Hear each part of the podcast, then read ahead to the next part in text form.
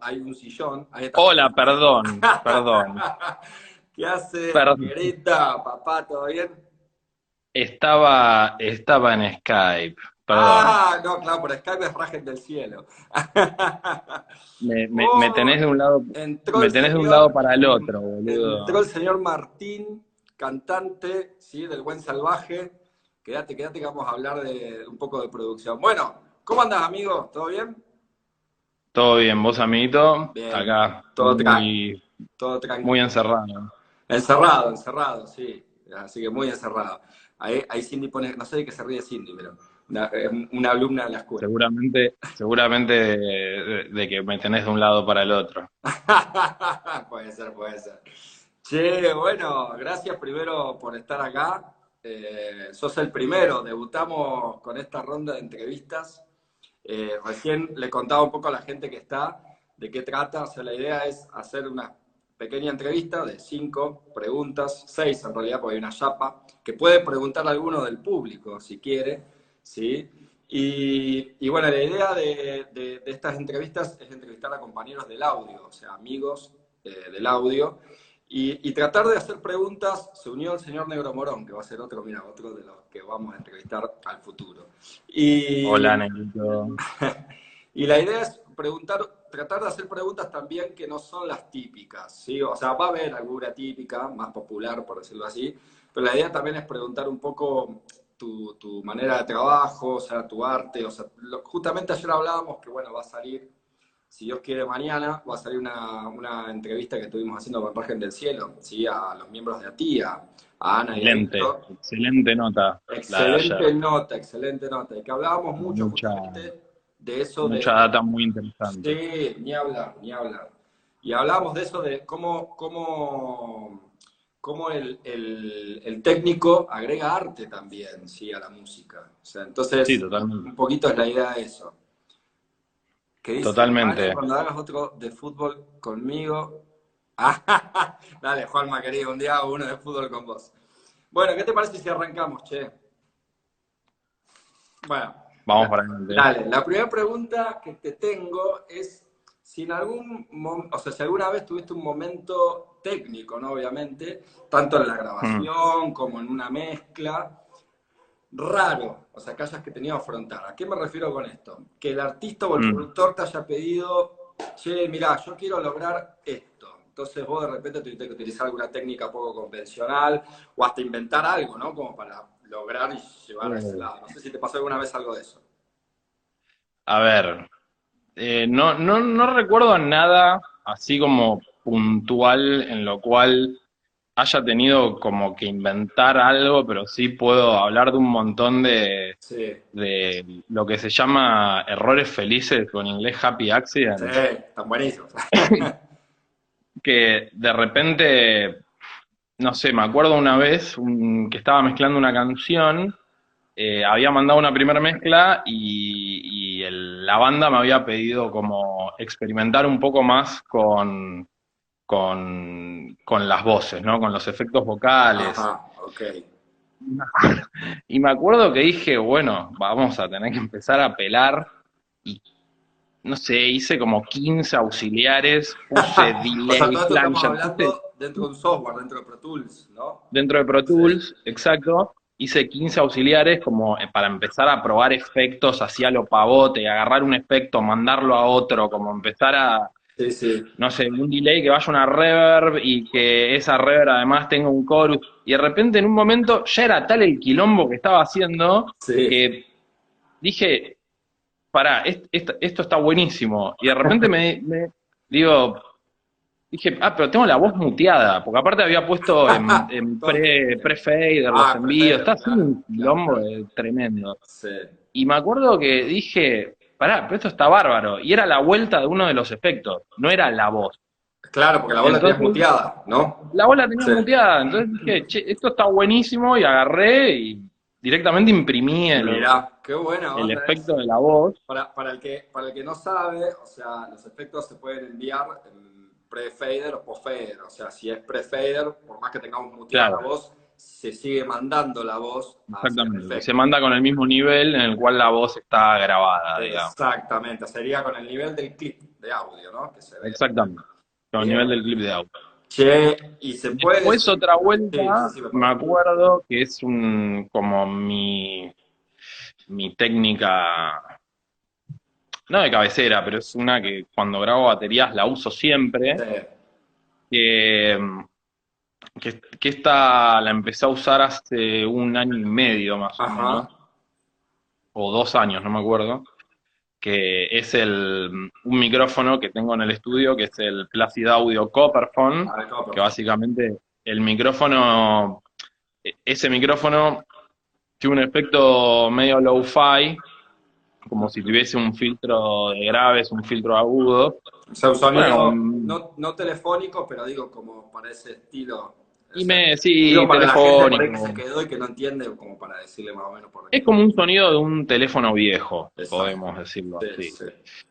Y me acuerdo que estaba grabando la batería y me gustaba cómo sonaba, pero decía, mierda, le falta algo más, pero estaba grabando eh, batería y bajo en un estudio donde tenía 16 canales y dije, no, a esto le falta algo, le falta algo, le falta algo, y dije, ya fue, traje el Copperphone. Vamos a probar, Eh, experimentar.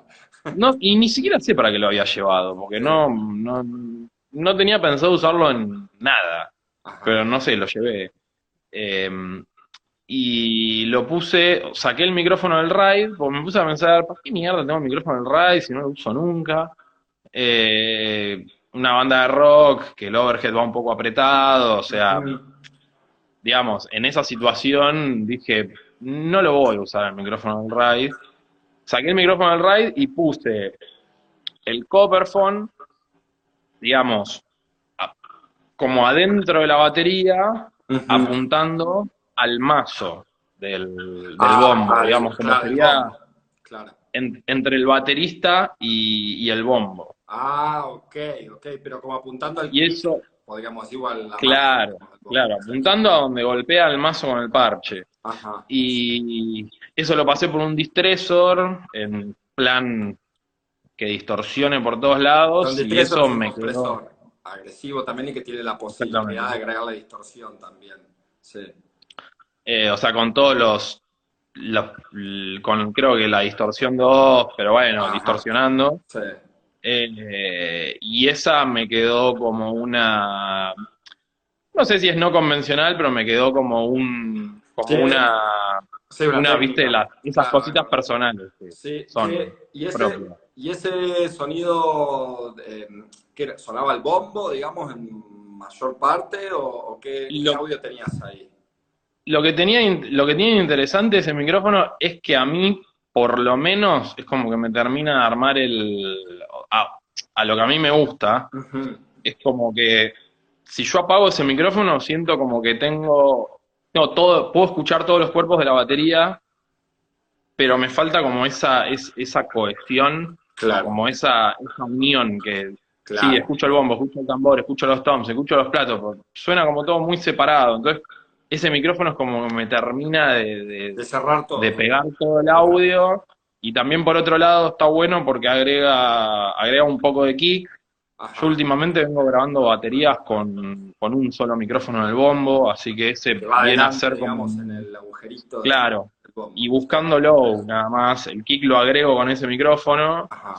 Y, y también está bueno porque agrega mucha mugre de bordona. Entonces también Ah, inclusive si estás en una, en una producción... Hace poco me pasó que en enero grabamos con la banda de un gran amigo, Che, preguntan cómo se Eh, llama el micrófono, perdón, Cindy. Placid Audio Copper Phone, como teléfono de cobre.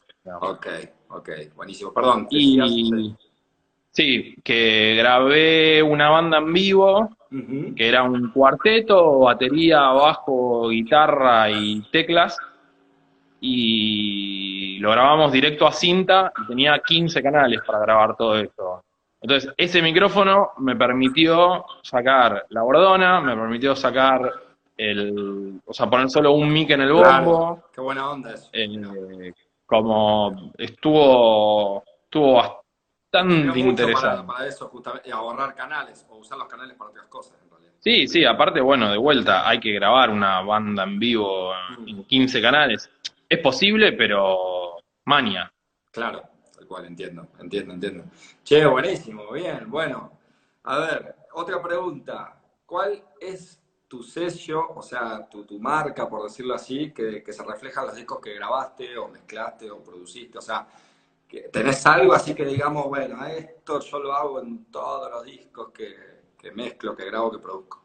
Eh, sí, sí, sí, sí. Ah, Bueno, obviamente tengo, tengo un, tengo un template, para quien no sabe, una plantilla que va cambiando con el tiempo, pero hay un 85% que es siempre lo mismo. Ajá, Eh, primero, así como sellos míos a nivel producción, mm, me gusta trabajar con instrumentación no tradicional. O sea, siempre que tengo la, la posibilidad de producir una banda artísticamente, me interesa mucho más digamos, obviamente que la estructura, etcétera, pero le doy mucho, mucha importancia a tratar de salir del combo batería, bajo, guitarra, teclado, entiendo, como incorporar Incorporar cosas que hasta, no sé, pueden ser instrumentos de juguete, no sé, como, como esto, Ah, mira qué bueno. un metalofón de niños, he, he grabado alguna vez cosas así, eh, y está bueno. A nivel mezcla, Eh, me gusta, bueno, tengo como algunas cosas. No me gustan las reverbs que se escuchan, ¿No te gustan las no me gustan. No, no es que no uso reverb, Ajá. pero no me gusta que las reverb se escuche. Ah, entiendo. O sea, que sea uso, alevosa, que esté muy presente, digamos. yo, digamos, casi siempre uso, siempre hablando rock pop, ¿no? Eh, para las voces un plate reverb en estéreo, Ajá. pero el plate reverb está filtrado por arriba y por abajo, Ok, o sea, usás un ecualizador re- para, digamos, ahí recortado en medios agudos y, y está puesto muy bajito, cosa de que la voz suene un poco más ancha y tenga un poco más de profundidad, pero la verdad no me gusta nada el, no me gusta nada una reverb en la voz que se escucha. No, no estoy diciendo que, que está mal, hay gente que lo No, usa sí, y claro. le resulta sí, sí, sí, perfecto. A mí no me resulta mi estilo de mezcla. Eh, me gusta mucho trabajar con delays, eh, sobre todo las voces. Por tema puedo llegar a usar cuatro o cinco delays en una Mirá. voz. Eh, trato de, o sea, los, todos esos delays, por lo general es un delay distinto para cada parte del tema Ah, ok. y puede haber algún delay automatizado para alguna parte Claro. puntual. Eh, me gusta mucho hacer, y es como algo que también hago bastante en mezcla, que tengo buses paralelos, pero para, digamos, toda la mezcla. Ujú. Como, no sé, supongamos, tengo una banda que, que no la grabé toda en vivo en el estudio, o mismo aunque la haya grabado toda en Sí. vivo en el estudio, quizás hago un bus donde envío todo, todos los instrumentos y le pongo una reverb room, por ejemplo, Ah, ok, ok, ok. para darle como un poquito de, Más de de- gordura. de cohesión también. Claro, claro. Como Che, que y algo que te yo me- hace comer un poco más la película que están tocando todos en el mismo Ah, eso cuarto. está bueno, está bueno eso, de hecho. Sí, es como para generar una grabación en vivo, ¿no? Como que están grabando ahí. Como si fuese un room Sí, de una banda en vivo, digamos. Claro, exacto. Exacto. Eh, y algo Y que... después también me gusta Sí, mucho, la última, sí, eh, me gusta mucho automatizar esa reverb.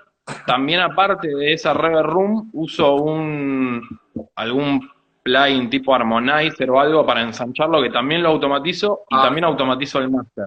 Ah, está bueno. O sea, por ejemplo, la intro está en 0 dB, entra el primer verso, baja medio dB, llega al estribillo y sube un dB y medio, por ejemplo. Claro, claro.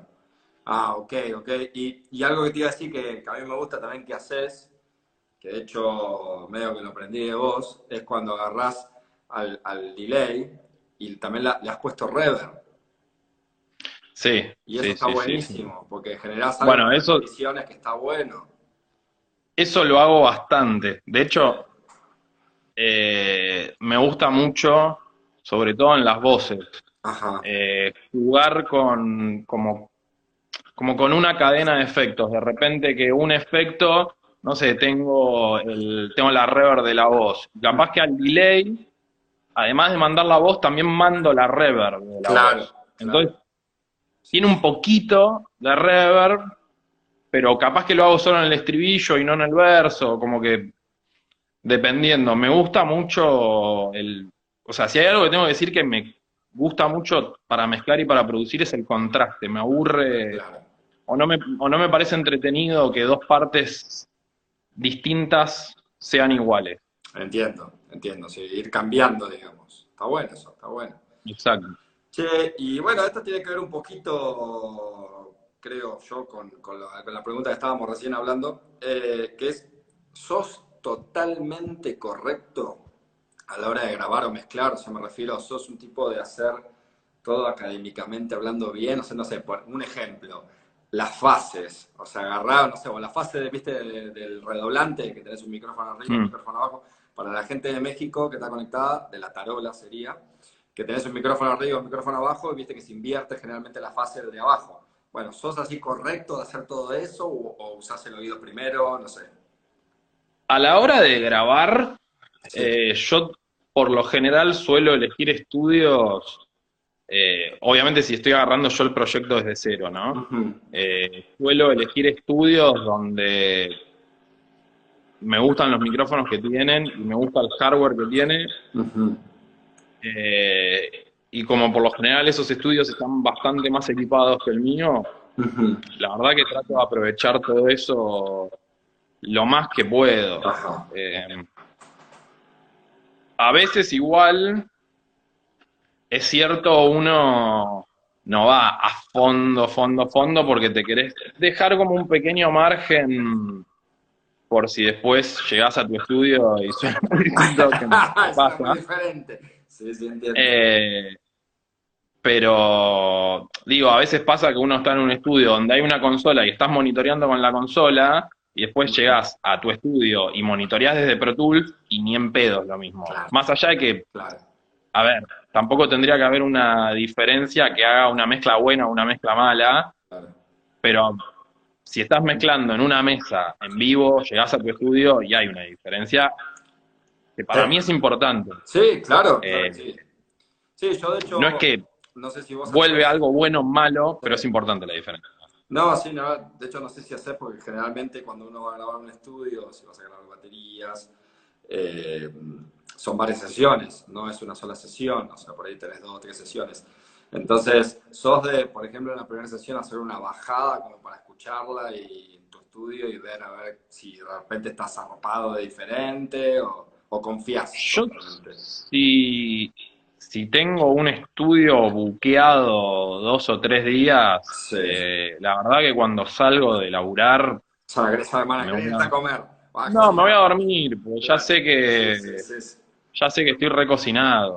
Sí, sí, sí, sí. Si la banda, la banda siempre pide bajadas, yo las bajadas, pero no, yo llego a mi casa y si Sí, estoy la laburando todo el día, no, no la escucho porque no me, no me suman nada, Entiendo, sinceramente, al contrario, me restaría un montón.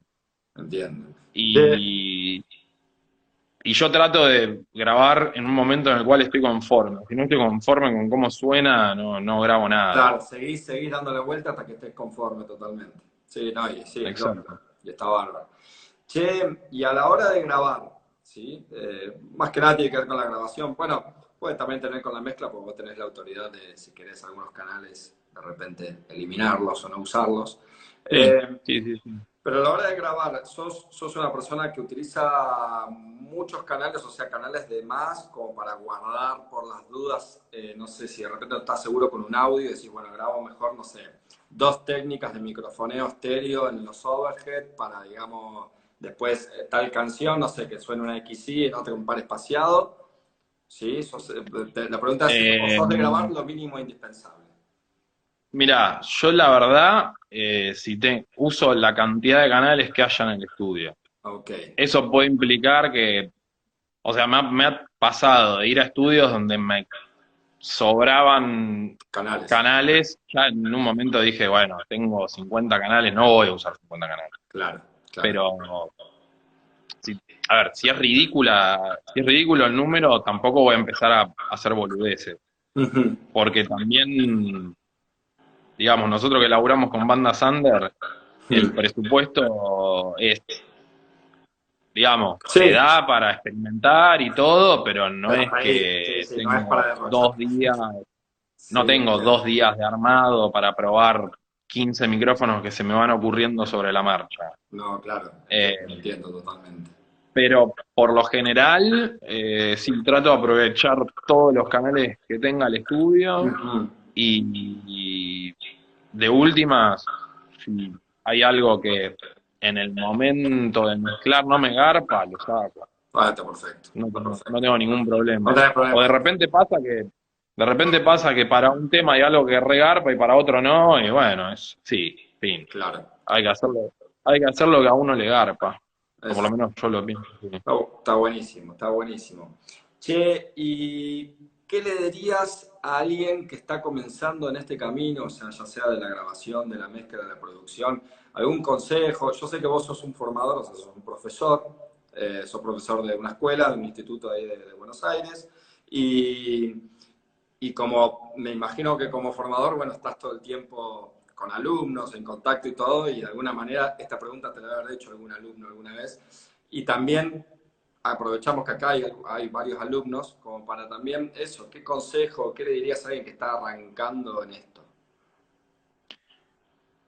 Varios consejos. Dale, Eh, varios, a full.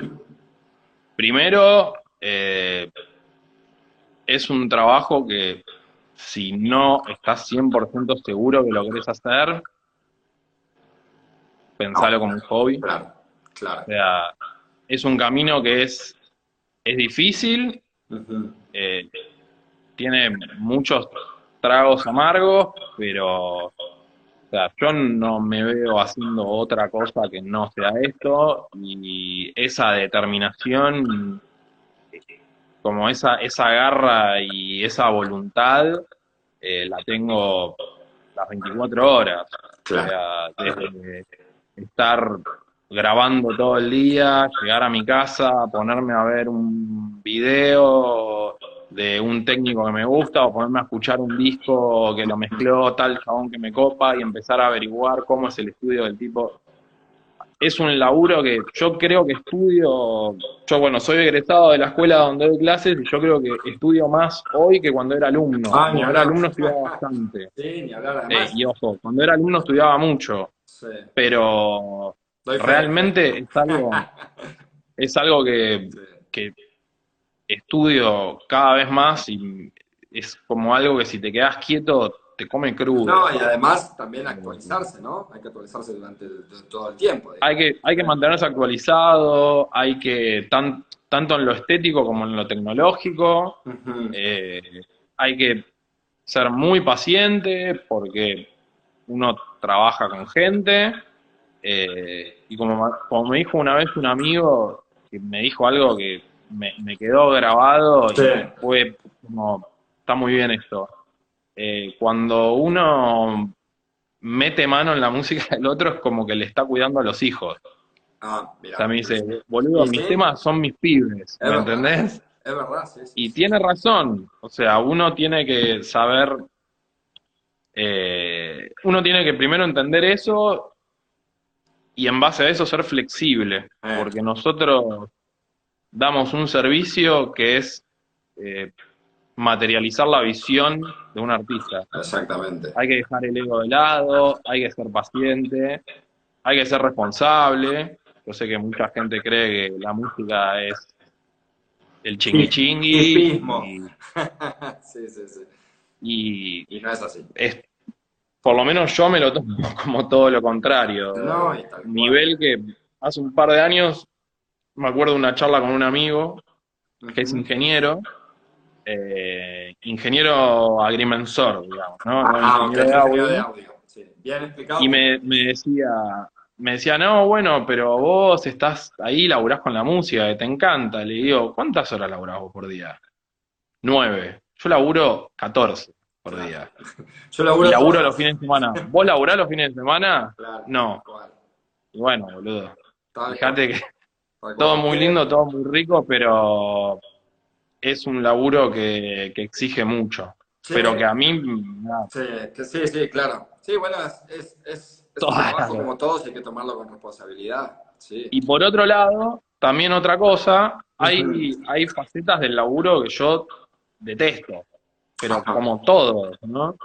Eh, pero ayer, le, ayer leía un, un- un- como un tweet que decía, a LeBron James, ¿vos te creés que al chabón le gusta hacer dieta, entrenar e irse a dormir temprano? Pero bueno, el tipo lo hace para en los 36 minutos que juega al básquet romperla. Claro, tal cual. Y- Eh, De eso va. A mí editar no me gusta nada, boludo. Ah, pero si está mal todos, editado, no va a sonar bien, boludo. Es parte de.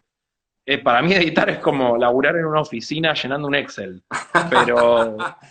Pero si está mal editado- los que trabajen con eso. No, obviamente al, al que le gusta buenísimo. No, Sí, sí, no, sí. no, no es una crítica, yo, pero yo conozco gente rara que le gusta editar. No, digo, mentira. Pero bueno, está perfecto, cada uno. a mí me gusta, lo que más me gusta editar es cuando termino. Claro, pero-. Sí, sabes que ahí. Pero bueno, también es, es, es un paso necesario para. Si está mal editado, mm, aunque Sí, lo mezcles bien. Va a sonar todo, y- que exactamente va a estar todo mal. Sí, sí. Che, perdón que te interrumpo. Justo ahí Cindy nos está haciendo una pregunta, pero no sé eh, eh, en qué sentido lo dice. ¿Qué opinan del mastering? Pero no sé a qué te referís con, porque es como muy para explayarse un montón. ¿A qué te referís, Cindy? Con qué opinamos del mastering. Bueno, ahí mientras ella escribe, te hago una pregunta más, ¿sí? que esto me parece Sí. importante y que está bueno eh, para la gente, ¿sí? para la gente que no te conoce, ¿sí? que pueda escuchar tu trabajo, es ¿cuál fue el proyecto que más te gustó grabar o mezclar? O Juanito, querido, ¿qué haces, querido? Juanito Zavala.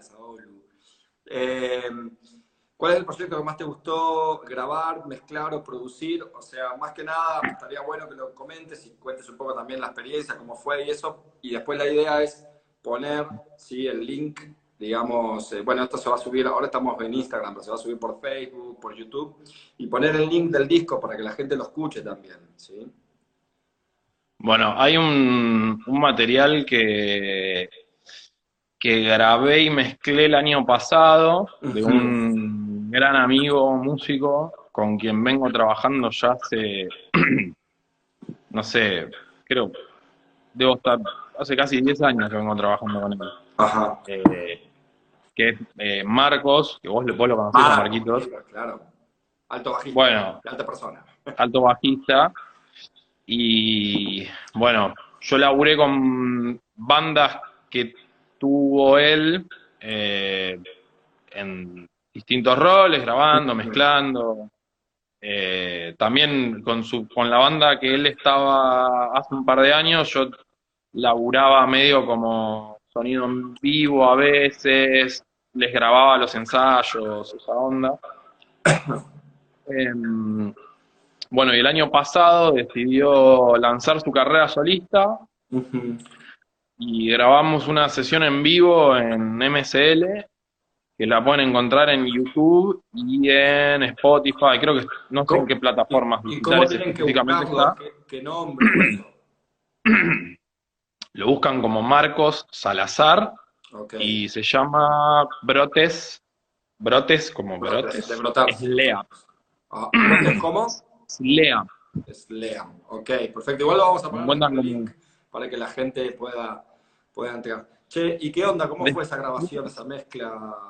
O sea, ¿grabaste todo juntos Eh, y mezclaste? a- Bueno, en- ahí grabamos la banda en vivo, Sí. eh, que era un, es un cuarteto, batería, bajo, teclado y guitarra.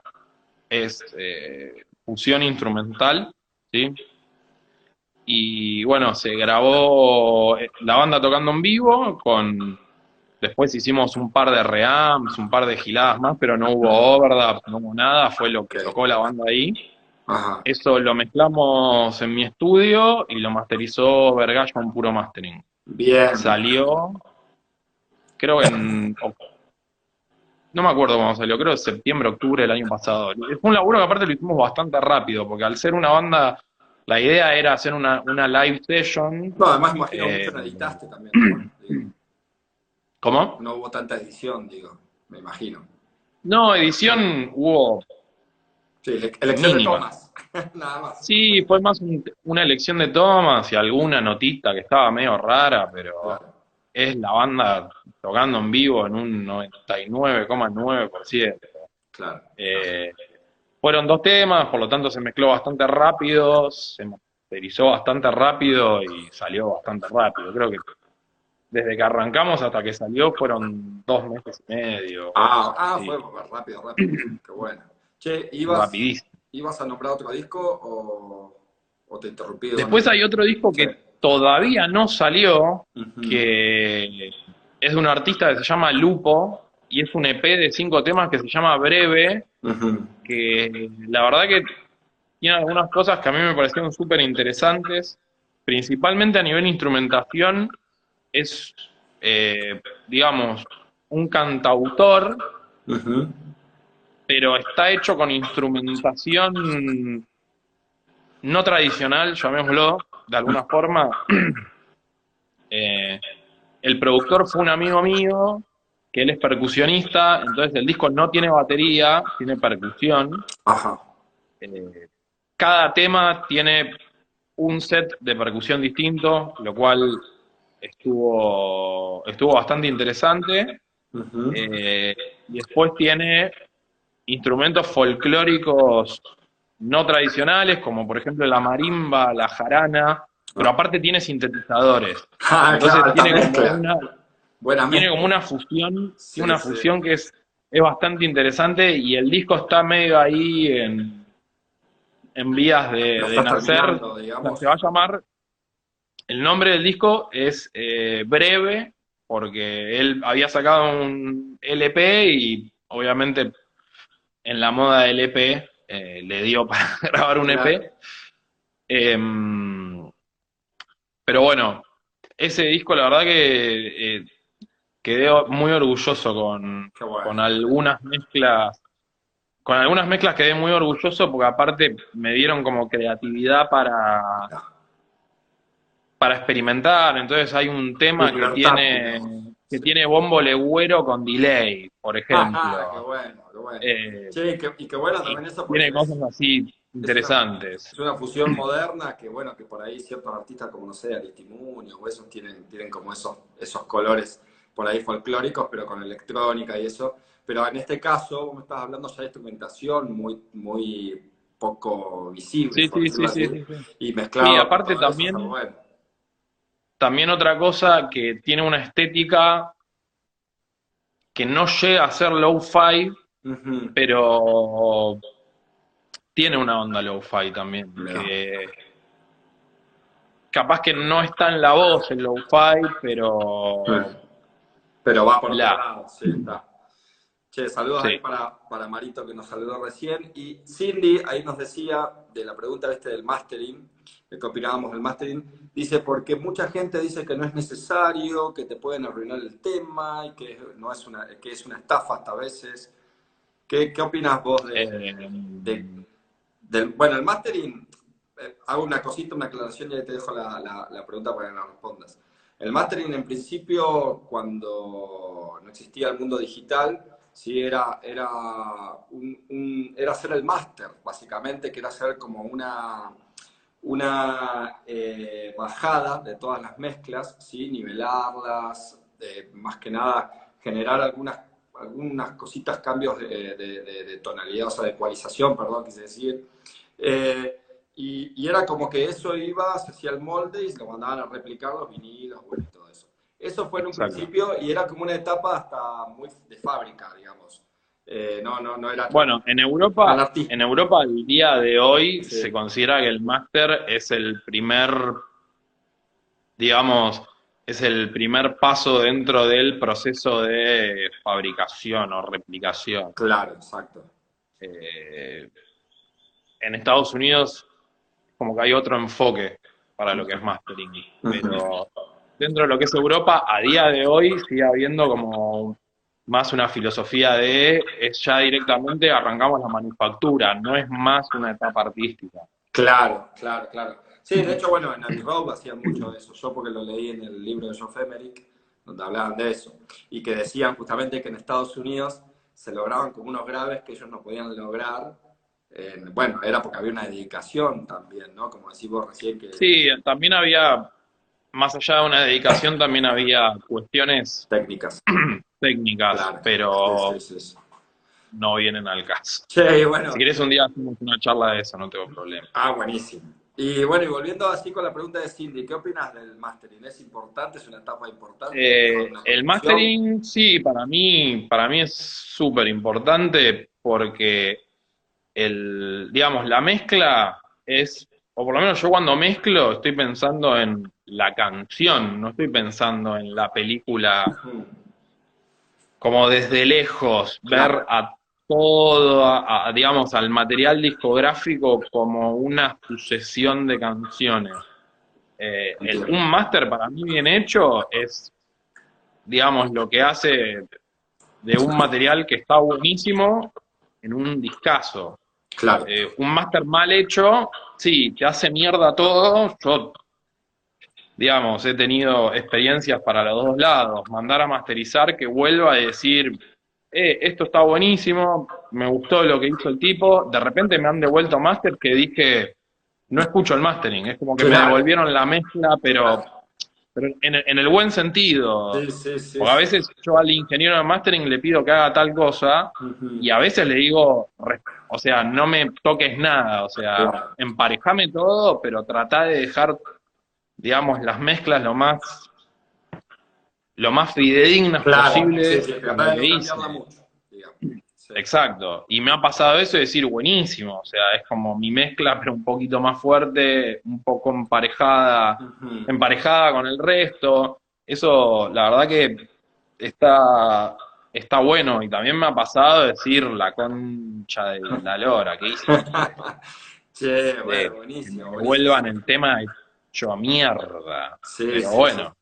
Sí, yo opino muy parecido a lo que decís vos, más que nada para ir para responderle también a, a Cindy que nos preguntaba eso del mastering. Eh, yo creo que es una etapa importante, eh, para mí sí tiene que estar y está bueno que lo haga una persona que no sea el que lo haya mezclado, ¿sí? una oreja nueva, que no esté cansada, de, porque justamente el que mezcla, bueno, el que graba se cansa mucho también, pero el que mezcla también se cansa bastante y estaría bueno que lo haga otra persona. Mañana, justo mañana va a estar Seba Bastini, que es ahí un, amigazo, y él se dedica mucho a masterizar, así que por ahí le vamos a hacer esa pregunta a Seba y también vamos sí, a... Sí, sí. Bueno, yo mastericé algunas cosas con Seba. Sí, yo sé que vos también masterizaste, pero, pero viste que Seba es como, está mucho con el mastering, le piden muchas cosas para masterizar. Incluso nosotros creo que le hemos pedido cosas para que nos masterice, ¿no? bueno, eh, justo el, el, el, EP este que hablaba de Lupo lo masterizó Seba. Ah, lo masterizó Seba. Ah, mira, qué grande. Che, Joaquito, bueno, muchas gracias. Muchas gracias, en serio, por estar acá. Para los que se conectaron, para que sepan, estamos haciendo, o sea, la idea es hacer un, como micros de entrevistas a compañeros del audio, ¿sí? Para hablar un poquito de, cuestiones técnicas y no tan técnicas, ¿sí? Pero que, que, la gente, digamos, que está del otro lado, que está en casa, y hay que quedarse en casa, ¿no, amigo? Eh, y Quédate en casa. Eh, ahí va, el hashtag. Para que, para que se entretengan un poco, también me pareció está bueno esto, así que hoy fuiste el debutante. hoy debutamos con, con Joaquito, mañana va a estar Seba, y bueno, después vamos a ir teniendo otros ingenieros también y otros productores, así que después, bueno, iremos, iremos ahí ahí como ese, subiendo también todo este material a YouTube, ¿sí? Y a, y a Facebook, porque estamos en Instagram en este caso. Bueno, de vuelta, muchas gracias. Eh, en serio, Marianito. Y bueno, espero que te haya y bueno, espero que te haya gustado y no te hayas aburrido. Cuando quieras. Qué grande. Bueno, saludo. Mira, el negrito dice, entró, entró, el negrito de comunidad. Qué grande. Un abrazo ahí a, a comunidad. Eh, bueno, gracias a todos, abrazote enorme a todos, abrazote enorme para vos y gracias a los que se quedaron, los que estuvieron, los que se fueron. Gracias a todos por mirar Y nos vemos mañana. Seguimos mañana con esto de las entrevistas. Adiós. Chau, chau.